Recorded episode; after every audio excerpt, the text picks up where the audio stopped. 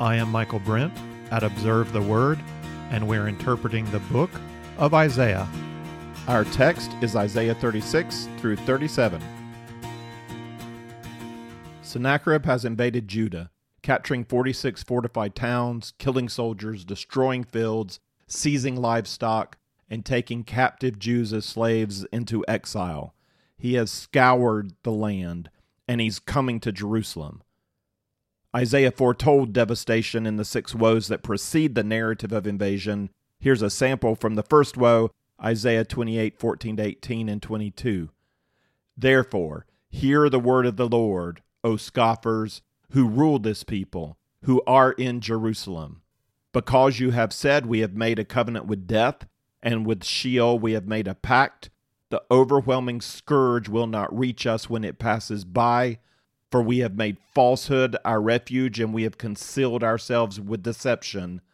Therefore, thus says the Lord God Behold, I am laying in Zion a stone, a tested stone, a costly cornerstone for the foundation, firmly placed. He who believes in it will not be disturbed. A cornerstone for the foundation of Zion. That's an interesting image. God lays in Zion a stone for the foundation of Zion. A cornerstone is not something you lay in an already completed building. This is either a new temple or palace or the start of a wholly new Zion. Isaiah has been preaching a new Zion. The present Zion only foreshadows the glorified Zion that is to come. This cornerstone is to be laid in advance. It is a faith test. Those who do not believe will stumble. Those who do believe will not be disturbed or harried. They will rest in the security of God. For Hezekiah, faith in God to save requires accepting the truth that he is not the Savior. He is not the cornerstone of a new society. In chapter 7, Isaiah prophesied to Hezekiah's father that a child of promise would be born, and before that child would be old enough to know good from evil, Judah would be saved from the double threat of Syria and Israel. Was Hezekiah, son of Ahaz, that child? In chapter 9, Isaiah prophesied the birth of a child who would sit on the throne of David and over his kingdom to establish it and to uphold it with justice and righteousness from then on and forevermore. Hezekiah was the next king after Ahaz to sit on the throne of David. Then in chapter 11, a shoot will spring from the stem of Jesse, and the Spirit of the Lord will rest on him the spirit of wisdom and understanding of counsel and strength. When sole rule over Judah fell to Hezekiah, he immediately began to reform the nation. He cleansed the temple. He tore down places of idol worship. He reinstituted Passover, even sending messengers into the Assyrian held territory of the north to invite all the tribes of Israel to attend. He was led by the Spirit of God. He acted with wisdom and counsel and strength. Is Hezekiah the son of David foretold who would restore Zion? Is he the cornerstone laid in Jerusalem?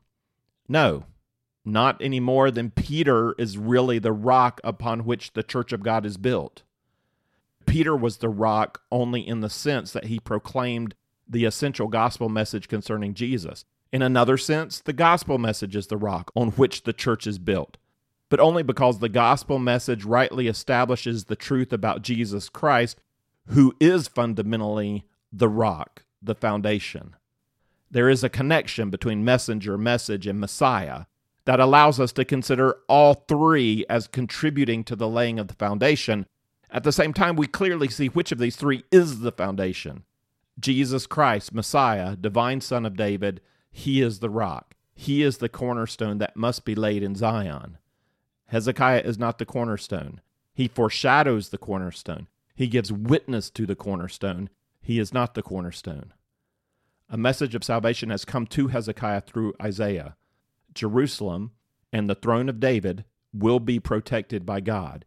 Isaiah has given witness to the coming king on whose shoulders government will rest eternally in the time of Hezekiah, the actual cornerstone has not yet been laid in Jerusalem. The Messiah has not yet come, but the message of the cornerstone has been set down by God through Isaiah. It is a standard, a banner. That message now constitutes a faith test or faith challenge for Hezekiah. Can he accept that he is not the salvation of Israel? He is son of David, he is king, but he is a man. He can seek to reform Israel. He cannot save Israel. He cannot save himself. Will he accept his weakness, his mistaken trust in Egypt, his need for God? And will he turn in faith, believing in the salvation of God? Isaiah's narrative in chapters 36 to 37 gives a historical example of God as the Lord of history. Hezekiah plays the same role as his father Ahaz played. He is the human leader who must make a choice. Will he place his faith in God as the Lord of history, or will he turn elsewhere for salvation? The narrative has two main sections two emissaries from Sennacherib, and then a brief summary conclusion that consists of only three verses. The two emissaries share a similar pattern of three parts each. First, Sennacherib communicates his word to Hezekiah. Second, Hezekiah responds. And third, God communicates his word to Hezekiah. Neither Sennacherib nor God communicates directly to Hezekiah. Sennacherib and God are engaged in a power encounter over the vassal Hezekiah. According to the pattern of ancient Near Eastern kings, they both use mediators. Sennacherib will speak through his field commander, the Rabshakeh. Yahweh will speak through his prophet, Isaiah. Hezekiah will be caught in the middle, forced to choose between one or the other. The first word to Hezekiah is delivered by the Rabshakeh. Bibles tend to follow the older view that Rabshakeh was a name. Scholars now believe Rabshakeh is a title meaning field commander. The Rabshakeh delivers his message in two parts. First, to Hezekiah's officials in front of the walls of Jerusalem, and then to the soldiers and citizens on those walls. We'll start with the message directed to Hezekiah's officials in Isaiah 36, 1 through 10. Now, in the fourteenth year of King Hezekiah, Sennacherib, king of Assyria, came up against all the fortified cities of Judah and seized them. And the king of Assyria sent Rabshakeh from Lachish to Jerusalem to King Hezekiah with a large army. And he stood by the conduit of the upper pool on the highway of the fuller's field. Then Eliakim, the son of Hilkiah, who was over the household, and Shebna the scribe, and Joah the son of Asaph, the recorder, came out to him. Then Rabshakeh said to them, Say now to Hezekiah, Thus says the great king, the king of Assyria, What is this confidence that you have? I say, Your counsel and strength for the war are only empty words. Now on whom do you rely that you have rebelled against me? Behold, you rely on the staff of this crushed reed, even on Egypt, on which if a man leans, it will go into his hand and pierce it. So is Pharaoh king of Egypt to all who rely on him. But if you say to me, We trust in the Lord our God, is it not he whose high places and whose altars Hezekiah has taken away and has said to Judah and to Jerusalem, You shall worship before this altar? Now come, therefore, make a bargain with my master, the king of Assyria. I'll give you two thousand horses, if you're able on your part to set riders on them. How then can you repulse one official of the least of my master's servants and rely on Egypt for chariots and for horsemen? Have I now come up without the Lord's approval against this land to destroy it? The Lord said to me, Go up against this land and destroy it. This is the 14th year of King Hezekiah, dating from the beginning of his sole rule in 17 BC. 14 years later, agrees with the Assyrian records that Sennacherib invaded Judah in 701 BC.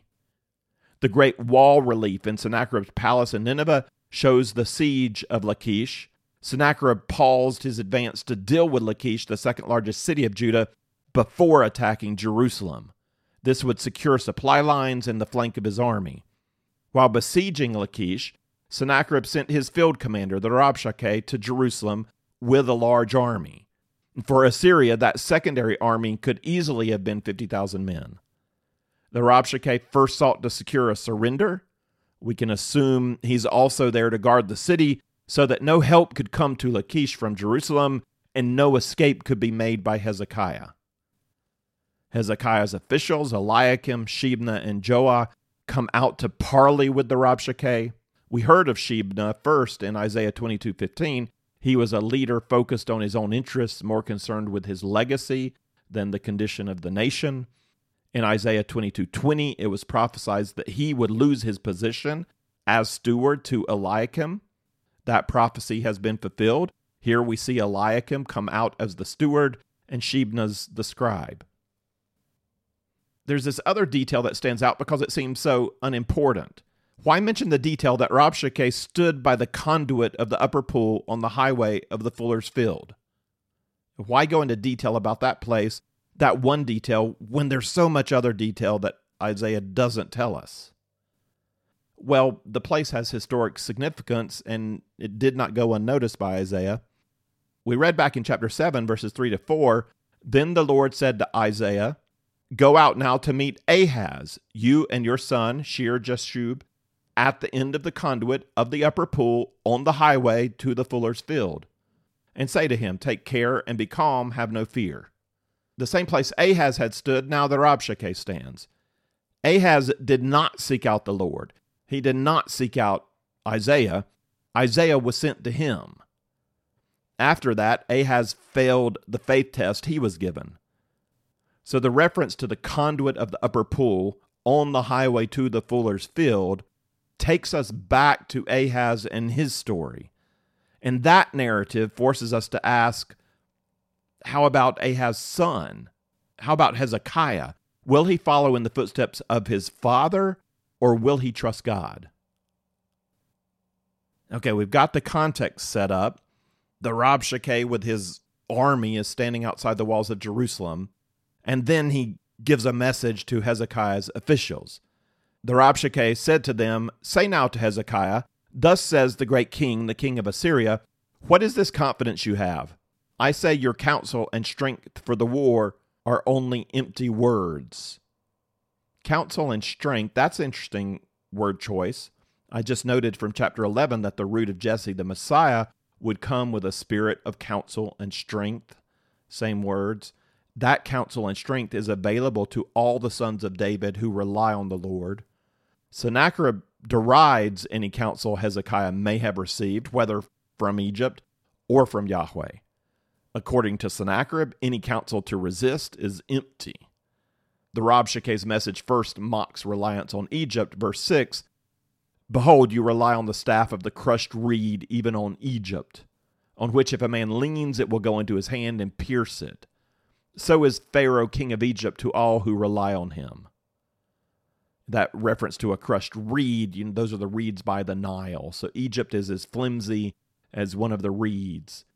And in fact, if, if you rely on it, it's going to damage you. It, it'll be like sticking your, your hand down on that reed. And yeah, it'll pierce your hand it's annoying, it's minor, it's no help.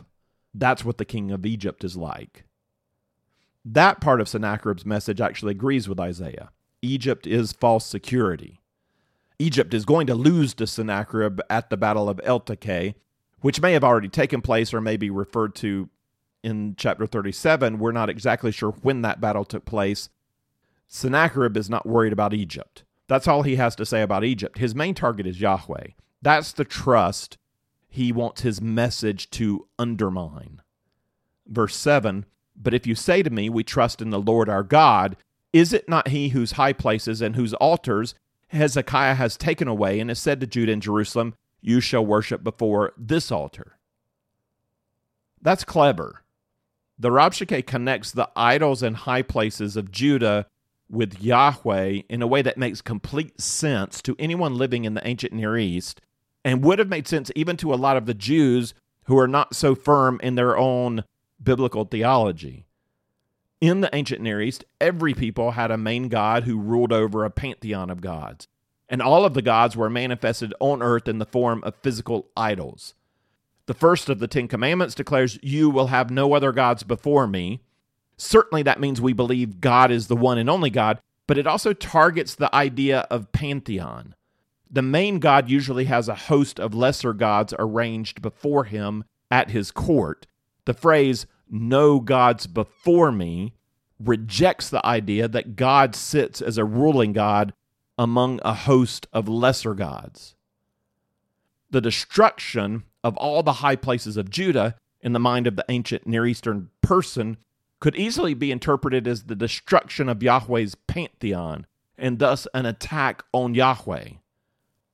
The second of the Ten Commandments, you shall not make yourselves an idol, rejects both the making of idols of other gods and the making of an idol that is supposed to be Yahweh. Some of the idols Hezekiah destroyed may very well have been idols of Yahweh, like the golden calf was. The Rabshakeh speaks craftily into a culturally confused vision of who Yahweh is. He is speaking according to the generally accepted worldview of the times. It makes no sense that there is only one altar, just the altar in the temple where we must worship. Why can't we worship God everywhere? Why, these all aren't these idols also Yahweh? He's not telling the people of Judah that Yahweh is no God at all. He acknowledges Yahweh as the ruling God of the nation. The way he attacks their sense of assurance is by telling them Hezekiah has ins- insulted Yahweh by removing Yahweh's high places and idols. He's telling them Hezekiah's religious reforms are nothing to depend on. Don't think you've made Yahweh happy. You've in your zeal, you've misunderstood your own scriptures. You've insulted Yahweh. That's a challenge we hear in our own day. Some people want to reject God and Jesus altogether, sure. Others want to undermine the biblical vision of God and Jesus. They'll say things like, you have to grow with the times. The Bible is inspired by human beings you know, in their own culture, but it doesn't hold the same way for us today. You know, we know God is not a God of wrath, He's a God of love. He would never send His own Son to the cross. That's angry. And Jesus would never judge. Biblical morality is also outdated. You know, that's not what God wants for us. Your pursuit of an overly biblical Christianity is backward, and you're actually setting yourself up against Jesus. That's the kind of twisting the Rabshakeh is engaged in. And the people of Judah are have not been showing themselves to be solid or strong uh, theologically. So his words have an have an inroad. He wants to undermine not the existence of Yahweh, but their vision of Yahweh and their trust in his word. I mean, who really is Yahweh? Having attempted to undermine trust in God, the Rabshakeh takes it a step further, claiming that he, in fact, is the one doing the will of God. Verses 8 to 10 Now therefore, come make a bargain with my master, the king of Assyria, and I will give you 2,000 horses, if you're able on your part to set riders on them. How then can you repulse one official of the least of my master's servants and rely on Egypt for chariots and for horsemen? Have I now come up without the Lord's approval against this land to destroy it? The Lord said to me, Go up against this land and destroy it. That's not completely wrong. God has sent Assyria to judge Judah for its faithlessness. But the Rabshakeh does not really believe that, and he has in no way submitted himself to Yahweh. Centuries later, the Mongolian lord Genghis Khan made the same claim as he destroyed Muslim cities on his way to Europe. You've sinned against Allah. How else could I have defeated you? Allah must desire your punishment. He's given you into my hands. The Khan was using their own theology and turning it on top of them. He didn't really believe it, but he knew it would work on the minds of the Muslims he had defeated. The Rabshakeh is using the theology of the day against the Jews. How else could Sennacherib's armies win? Yahweh must be against us and for them. His words are very unsettling. You don't know whether you've believed truthfully about Yahweh or not. And even if you have, maybe this is just the will of God. Maybe Isaiah's wrong. God doesn't want to save us. We deserve this. Hezekiah's officials are rightly nervous about the effect these words might have on the soldiers and citizens defending this part of Jerusalem.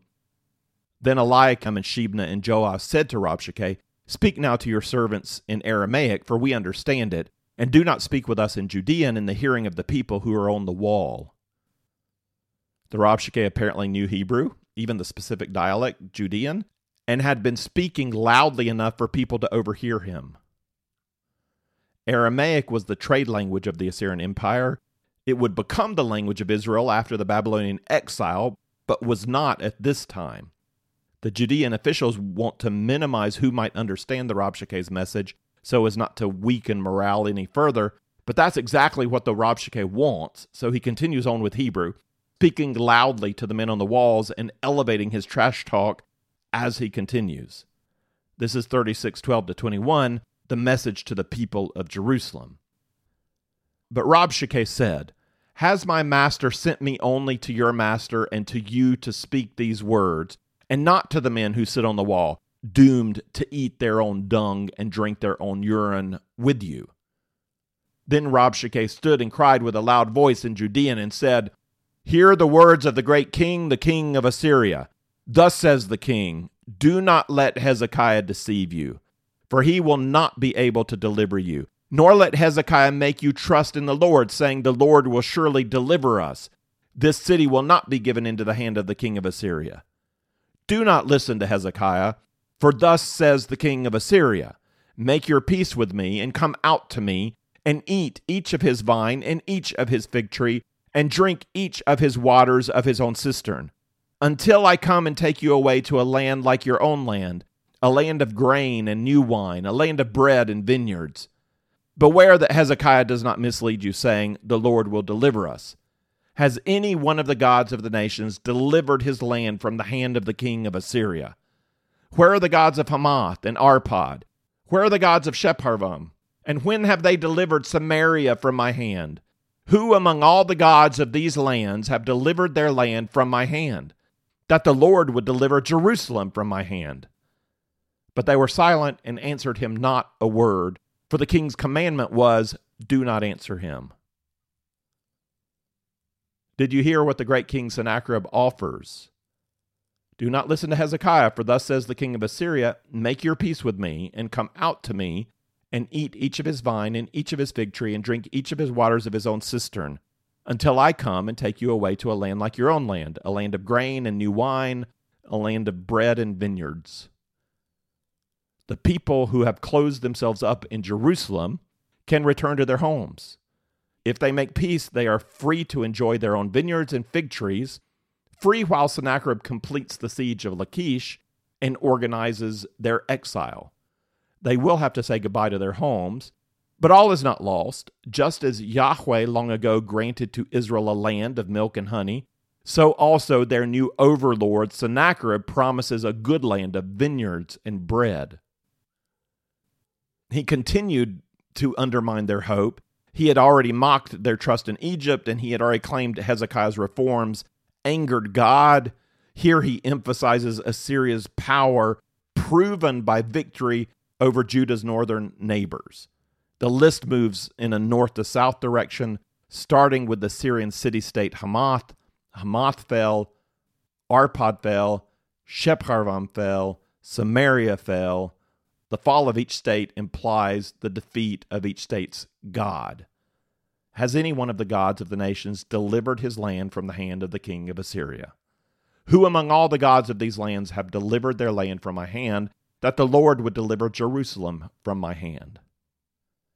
That's not only a challenge against Hezekiah, son of David. The Rabshakeh has just crossed a line. Sennacherib is greater than the Holy One of Israel. How will Hezekiah respond? Well, let's read it 36, 22 to 37, 4. Then Eliakim, the son of Hilkiah, who was over the household, and Shebna, the scribe, and Joah, the son of Asaph, the recorder, came to Hezekiah with their clothes torn, and told him the words of Rabshakeh. And when King Hezekiah heard it, he tore his clothes, covered himself with sackcloth, and entered the house of the Lord. Then he sent Eliakim, who was over the household with Shebna the scribe, and the elders of the priests, covered with sackcloth, to Isaiah the prophet, the son of Amoz. They said to him, Thus says Hezekiah, This day is a day of distress rebuke, and rejection. For children have come to birth, and there is no strength to deliver.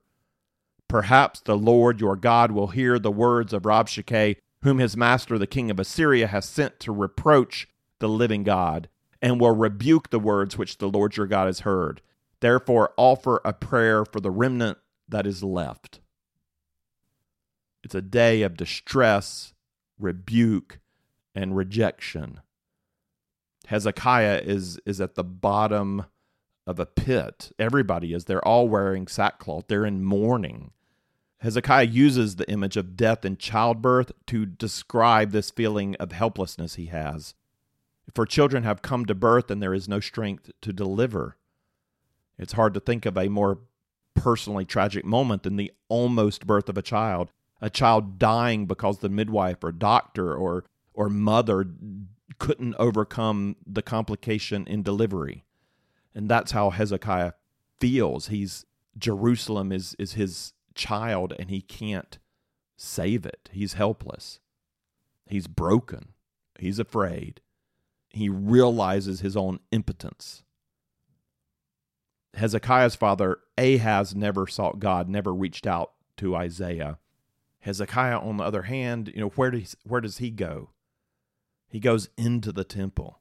He goes before God and he sends word to Isaiah and asks him to pray for the remnant of Judah that still exists in Jerusalem. Isaiah, acting as mediator between Hezekiah and Yahweh, sends a word back to Hezekiah from God. Isaiah 37, 5 to 7. So the servants of King Hezekiah came to Isaiah. Isaiah said to them, Thus you shall say to your master, Thus says the Lord, Do not be afraid because of the words that you have heard, with which the servants of the king of Assyria have blasphemed me. Behold, I will put a spirit in him so that he will hear a rumor and return to his own land, and I will make him fall by the sword in his own land. The message from Isaiah is strikingly similar to the message he gave Ahaz a generation earlier do not be afraid. Sennacherib will leave. He will fall by the sword in his own land. The first part of that prophecy will come true very soon. The second part of that prophecy will come true, but not for another 20 years when Sennacherib is killed by his own sons. That's the promise from Isaiah. What will Hezekiah do with that promise? He recognizes his own inability to save the people of Jerusalem. He has been humiliated and broken, but will he now trust? The second message from Sennacherib comes in the form of a written message. We'll see the same pattern as before. Sennacherib will speak, Hezekiah will respond, God will speak. We start with Sennacherib's message in 37 8 to 13. Then Rabshakeh returned and found the king of Assyria fighting against Libnah, for he had heard that the king had left Lachish. When he heard them say concerning Tirhakah, king of Cush, he has come out to fight against you. And when he heard it, he sent messengers to Hezekiah, saying, Thus you shall say to Hezekiah, king of Judah, do not let your God in whom you trust deceive you, saying, Jerusalem will not be given into the hand of the king of Assyria. Behold, you have heard what the kings of Assyria have done to all the lands, destroying them completely. So will you be spared? Did the gods of those nations which my fathers have destroyed deliver them, even Gozan and Haran and Rezeph and the sons of Eden who were in Telassar? Where is the king of Hamath? The king of Arpad, the king of the city of Shepharvam and of Hena and Ivvah. The Rabshakeh heard that Sennacherib left the siege of Lachish to confront Tirhakah, the king of Cush. The rulers of Cush conquered Egypt, unifying the Nile River Valley. Tirhakah will be the last of the black pharaohs of Cush. So, this reference to Cush is the same thing as a reference to Egypt at this point. Tirhakah's brother Shebitku was king at the time of this invasion. Tirhakah apparently led an army that now threatens Assyrian forces. The reference to him as king fits with the custom of giving him the title he would have had when Isaiah wrote down the narrative. The town of Libnah is not known, but that's where Sennacherib has moved his forces, and that's what keeps him from coming to Jerusalem himself. In light of this further delay, before Sennacherib can march on Jerusalem, he has a message sent to Hezekiah reinforcing his earlier message.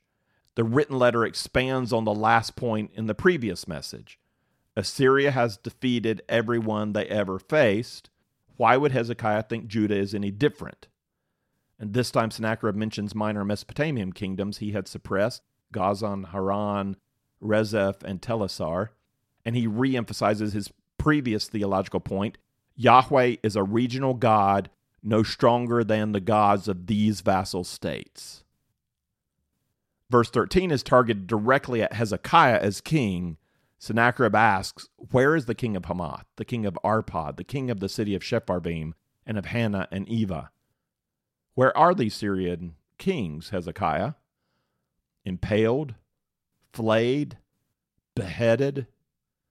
Kings come to a bad end when they rebel against Sennacherib the self styled king of the world. How will Hezekiah respond to that? Isaiah 37 14 to 20. then Hezekiah took the letter from the hand of the messengers and read it, and he went up to the house of the Lord and spread it out before the Lord. Hezekiah prayed to the Lord, saying, O Lord of hosts, the God of Israel, who is enthroned above the cherubim, you are the God, you alone of all the kingdoms of the earth. You have made heaven and earth. Incline your ear, O Lord, and hear. Open your eyes, O Lord, and see, and listen to all the words of Sennacherib, who sent them to reproach the living God.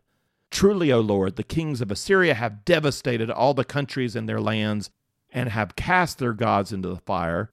For they were not gods, but the work of men's hands, wood and stone. So they have destroyed them.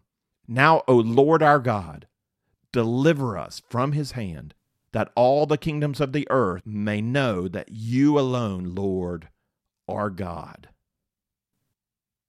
It's a powerful scene. Hezekiah takes the letter uh, from the hand of the messengers and he takes it into the house of the Lord and he spreads it out before the Lord. It's a very visual, concrete way of of laying his problem down before God. And this time we don't see Hezekiah sending word asking Isaiah to pray. This time Hezekiah prays himself. He has been broken, and now he shows his belief. This is a prayer of faith. And in it, he follows the biblical example of men like Abraham and Moses and David, men who had a true heart for the Lord by grounding his request in a desire for God's glory. Sennacherib has reproached you, God. Deliver us, Lord, so that all the kingdoms of the earth may know that you alone are God. Interestingly, in the prayer, Hezekiah recognizes spiritual beings in heaven. There is a host that surrounds Yahweh, though not a host of lesser gods. Hezekiah knows his biblical theology. It's a host of created beings that help us imagine the power of God. He is enthroned above a heavenly army of cherubim that he can send into battle anytime he desires. Hezekiah goes on to reject the assumption that ancient battle is battle between the gods of two nations. You are God, you are the God, you alone of all the kingdoms of earth. There is one God, and he is sovereign over all nations. He is creator. You have made heaven and earth. Hezekiah then calls God's attention to the blasphemous proclamation of Sennacherib. Incline your ear, O Lord, and hear. Open your eyes, O Lord, and see. And listen to all the words of Sennacherib, who sent them to reproach the living God. There's some irony here. In general, Judah has failed to hear and see who God truly is. Though in this moment, we're seeing that Hezekiah sees. And in his seeing, he's asking God to hear and see who Sennacherib truly is. And I love the next part. Hezekiah has heard the theological message of Sennacherib and rejected the fundamental assumptions of that message. Sennacherib claims that his victory over the nations is a spiritual victory over the gods of those nations. Hezekiah is not confused by that twisting of the truth. He stands firm on his biblical convictions. He believes the Old Testament word that has been taught. And because he has believed the biblical word, he's able to refute the false message of Sennacherib as he prays. Verses 18 and 19. Truly, O Lord, the kings of Assyria have devastated all the countries in their lands and have cast their gods into the fire, for they were not gods, but the work of men's hands, wood and stone, so they have destroyed them. Sennacherib has not defeated the gods of the nations because those gods are not gods. Hezekiah ends with a request for God's glory to be displayed through victory. Now, O Lord our God, deliver us from his hand that all the kingdoms of the earth may know that you alone, Lord, are God. Could that be a bit of manipulation on Hezekiah's part? He really just wants to save himself, right? So he frames his prayer as though all he wants is to see God glorified. We all know how to make our prayers sound appropriately spiritual and selfless. I just want this for you, God, not for me. I just want it for you. Is that what Hezekiah is doing? No.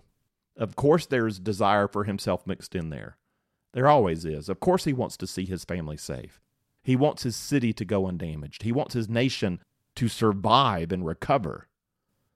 But a true believer can also come to the point where he or she sees things as God sees things.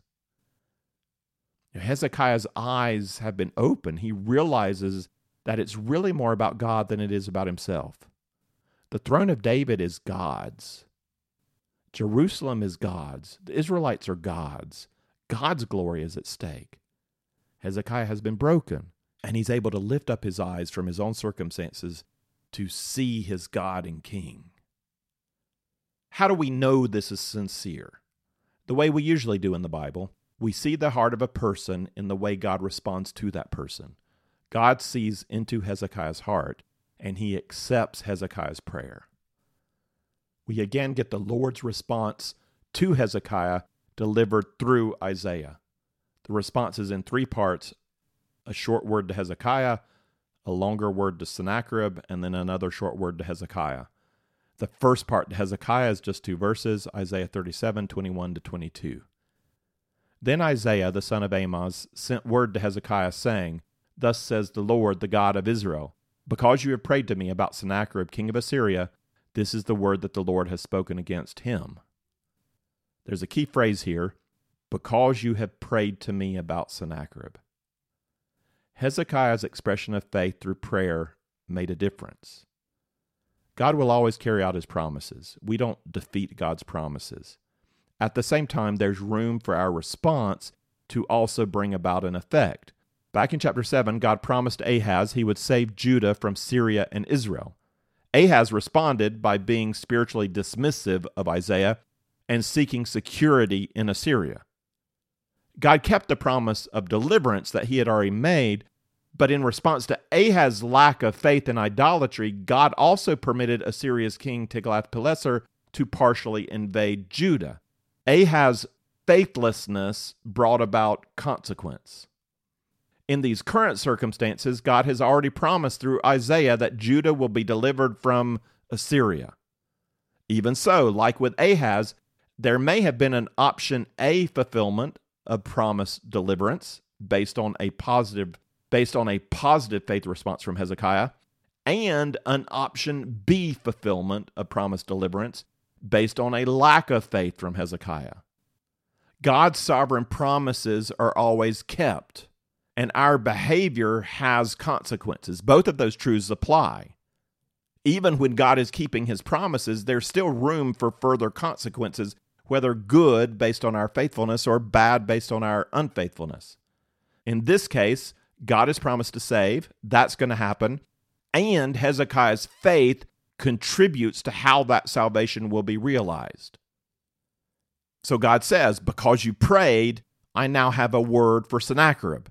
And that's recorded in 37, 22b to 29. It's in poetic verse. The first verse is going to turn Sennacherib's trash talk back against him. Sennacherib sent his messages to Jerusalem like a rapist standing outside a home, mocking the father of the house, threatening his daughter. That's a strong image, but that's the image of war and devastation. Sennacherib boasts in his own power to knock down the door and come in and do whatever he wants. But when the day dawns, the virgin daughter is going to mock this strong king. This is verse 22b. She has despised you and mocked you, the virgin daughter of Zion. She has shaken her head behind you, the daughter of Jerusalem. The next verse questions who Sennacherib was really mocking. Whom have you reproached and blasphemed? And against whom have you raised your voice and haughtily lifted up your eyes? Against the Holy One of Israel. Lifting up and being lowered down is a regular theme in Isaiah. It never turns out well for the human being who lifts himself up. Sennacherib has lifted his eyes against the Holy One of Israel as though a man could claim equal status with God. This is the Holy One of Israel. Remember Isaiah's vision from chapter 6. His glory fills the earth. God takes Sennacherib's threat as a direct challenge to himself. Verses 24 and 25 sound like boasts from Sennacherib that come out of his own royal annals. Through your servants you have reproached the Lord, and you have said, With my many chariots I came up to the heights of the mountains, to the remotest parts of Lebanon, and I cut down its tall cedars and its choice cypresses, and I will go to its highest peak and its thickest forest. It is I who dug and drunk the waters of foreigners, and with the sole of my feet I dried up all the rivers of Egypt. In his pride, Sennacherib has misunderstood how these human events were truly allowed to unfold. He takes all the credit, he believes it's all his power. But Sennacherib could have fallen at any time, like any other king and any other man. A stray arrow could have caught him. He could have fallen sick. He could have fallen off his chariot. A rainstorm could have stuck his armies in the mud. His victories happened because God permitted them to happen for the working out of his own sovereign plans. That's what God says in 26 and 27. Have you not heard? Long ago I did it. From ancient times I planned it. Now I have brought it to pass that you should turn fortified cities into ruinous heaps. Therefore their inhabitants were short of strength. They were dismayed and put to shame. They were as the vegetation of the field and as the green herb, as the grass on the housetops is scorched before it is grown up. The reason you were strong and your enemies were weak, Sennacherib, is because I, the Lord, decreed it. Sennacherib has failed to know God. God knows Sennacherib. Verses 28 and 29. But I know you're sitting down and you're going out and you're coming in, and you're raging against me. Because of your raging against me and because your arrogance has come up to my ears, Therefore, I will put my hook in your nose and my bridle in your lips, and I will turn you back the way which you came. There's an artful turn in verse 28, the first verse that I know you're sitting down and you're going out and you're coming in. It's like speaking to a rebellious child. I, I know when you leave the house. I know, I hear you creeping back up the stairs. And I also know what you say about me when you're not here. That's the next verse and you're raging against me. There is no secret that God does not know. Sennacherib has lifted haughty eyes and mocked the Holy One of Israel. God will put a hook in his nose, like one who has no more sense than a beast of burden. God has no problem controlling him. With a hook in his nose, he will be turned around and sent back home in shame. There will be no boast in Sennacherib's annals about a conquest of Jerusalem. That's God's word to Sennacherib. He has one more word for Hezekiah 37 30 to 35. Then this shall be the sign for you. You will eat this year what grows of itself, in the second year what springs from the same, and in the third year sow, reap, plant vineyards, and eat their fruit. The surviving remnant of the house of Judah will again take root downward and bear fruit upward. For out of Jerusalem will go forth a remnant, and out of Mount Zion survivors. The zeal of the Lord of hosts will perform this. Therefore, thus says the Lord concerning the king of Assyria He will not come to the city or shoot an arrow there, and he will not come before it with a shield or throw up a siege ramp against it. By the way that he came, by the same way he will return, and he will not come to the city, declares the Lord. For I will defend the city to save it for my own sake and for my servant David's sake. God has a plan for the messianic throne. The word sign in verse 30 is significant, but I'm going to talk about that in the next lesson. The land has been scoured by Sennacherib. It will take time to recover. This year they must eat whatever comes up, and next year too, since they will not fully recover in time to plant their fields. But in the third year they will sow and harvest. That's a promise of recovery and also of security. You have to be secure to recover. God is going to keep Judah safe as they replant and rebuild. Sennacherib boasts in his annals that he carried into exile 200,000 Judeans. That's why verse 32 speaks of a remnant coming out of Jerusalem. The land has been devastated, many have been taken away. But those who sought safety behind Jerusalem's walls will come out again. The zeal of the Lord of hosts will perform this. That's the second time we've heard that phrase in Isaiah. The zeal of the Lord of hosts will perform this. The first time was in 9 7 concerning the child who would be born to establish the kingdom of David, who would be of the throne of David and would be mighty God. There will be no end to the increase of his government. The zeal of the Lord of hosts will accomplish this. Remember this, people of Jerusalem. God declared ahead of time through his prophet Isaiah that he would save you from Sennacherib. Did that come true? Yes, it did. You know it did you lived through it. The zeal of the Lord of hosts accomplished it.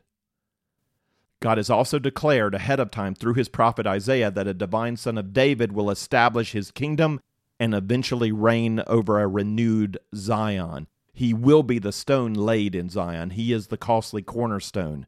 Do you believe? Just as the zeal of the Lord turned away the mightiest army ever seen on earth up to this point, just as you saw that in your generation, even more wonderfully, the zeal of the Lord will establish for his people a new kind of kingdom governed by a new kind of king. Do you believe this? We conclude with the third and final part of the narrative, just three verses. This is God's triumph over Sennacherib, Isaiah 37, 36 to 38. Then the angel of the Lord went out and struck a 185,000 in the camp of the Assyrians. And when men arose early in the morning, behold, all of these were dead. So Sennacherib, king of Assyria, departed and returned home and lived at Nineveh. It came about as he was worshipping in the house of Nisroch, his god, that Adrammelech and Sharezer, his sons, killed him with the sword, and they escaped into the land of Ararat and Esarhaddon his son became king in his place. God said Sennacherib would be turned back, but not by the sword of man. 185,000 died overnight. Sennacherib's annals boast that he captured 46 walled cities in Judah and took away an enormous amount of plunder, people, animals, gold, and silver. But he never mentions Jerusalem. On that point, he is silent. He is silent about Jerusalem because God put a hook in his nose and turned him around and sent him back the way he had come. Twenty years later, his own sons assassinated him. He died just like any other man. If you would like the text of this lesson with some reflection questions, or if you'd like the overview chart or other resources that go with our study of Isaiah, then check out our resource page at observetheword.com. You can also find there our previous series on the book of Romans, the Pentateuch, the Gospel of John, and the book of Acts.